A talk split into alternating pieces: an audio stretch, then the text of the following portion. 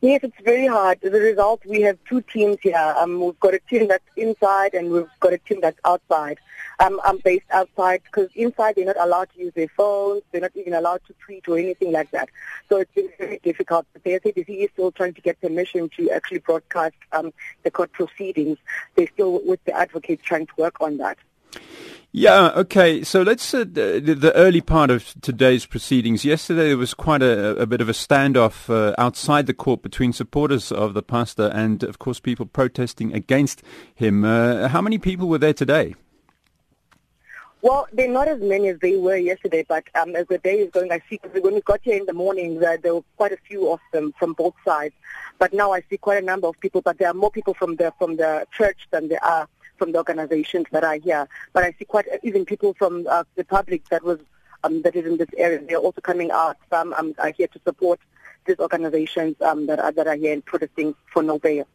In terms of the charges he's faced, he was arrested and he faced the initial charges. But I understand the charge sheet has been extended now. What's been added? Well, yesterday there were 18 more charges that were added. There's also the contravention of the Sexual Offences Act, which they say that he allegedly molested or sexually assaulted young girls. But as we are speaking, earlier on today, the investigating officer, Peter Platt, took to the stand and he actually gave details. One of the things that he said was that the accused is a flight risk, saying that when they tried to check his passport, they actually realized that there is a congregant that works at Home Affairs that's actually gotten into South Africa illegally, saying that even his work permit, one that in 2000, was not legal. And they also mentioned that one of the addresses that he gave, most of the addresses, he does not even stay there. And one of the addresses that they went to, they found 13 young girls in Durban that said they were waiting for him. One of the things he also mentioned was the fact that the pastor has connections inside the Hawks, saying that when they wanted to arrest him during the Easter weekend in Bloemfontein, what happened was that he was informed by one of their members that he will be arrested that weekend. But he says that when they went to the hotel on that day, when they got there, the hotel manager told them that the accused has already left, saying that he had booked two rooms and alleging that the suspect got there with about 20 girls and saying that those girls were running around in the middle of the night between the two rooms where he was sleeping and the other room naked. So those are the things that came out today in court. But as we are talking, I understand that the defense is questioning the investigating officer and they're saying that this case is based on generalization. There's also an issue of the first two people that laid charges against the accused. One is 29, and they're saying that if she's 29 years old and she's saying this thing happened to her between 2014 and 2015, it means that she was not a minor at the time and she already has a child. So why are there no rape charges against their client? Why is it sexual assault? So those are the things that are getting out. And it's very, very, like you said, it's very difficult to get information at this stage on the case as people inside are not allowed to talk. When the court judges, I literally have to run inside and talk to my colleagues and try to get as much as I can out of them. It's very hard at this stage.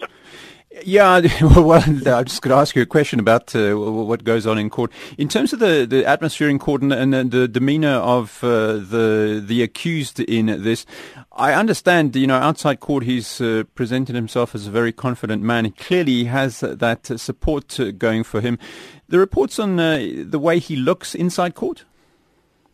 Well, one of my colleagues was just here now, and she was saying that he's very calm. You can see that he keeps looking at his people that are inside as if he's trying to draw the strength from the power that he has on his people. One of the things she mentioned as well is that earlier on today, there are no cell phones allowed, but the phone rang. And when the magistrate said the person whose phone rang must get out, they actually heard that that is the wife of the accused. She's also inside. And she says that the wife as well, like, her reaction to these things that have been said about her husband, she looks down and she smiles, and she was saying she can't tell whether she's smiling because she doesn't believe this or she's smiling because she's embarrassed about the things that have been said, because it's quite detailed on how he actually allegedly did these things to this girl. In terms of the schedule and the witnesses who are going to be, you said the investigating officer is being cross-examined today. It dragged into a second day for this bail hearing. What are the chances that all evidence in this bail hearing will be finished by the end of today? From the people that are inside, they're saying they think it's going to drag today, and we'll only hear the verdict tomorrow, because they're saying that there's also the issue of naming those people that are on the charge sheet. The defense wants the names. The defense wants the names of the women that are associated with the pastor that are said to be the ones that were luring these girls to go to him in this house in Umshanga, in KZN. So there's still that part, because the state believes that if they give out those names, then they will be putting the lives of the victims at risk. And some of the things that they brought up was the fact that they believe that he will continue actually doing these crimes if he gets out. So there's still that, and they're still debating that issue as well. So my colleague believes that maybe we'll only get to hear the verdict on the bail hearing tomorrow.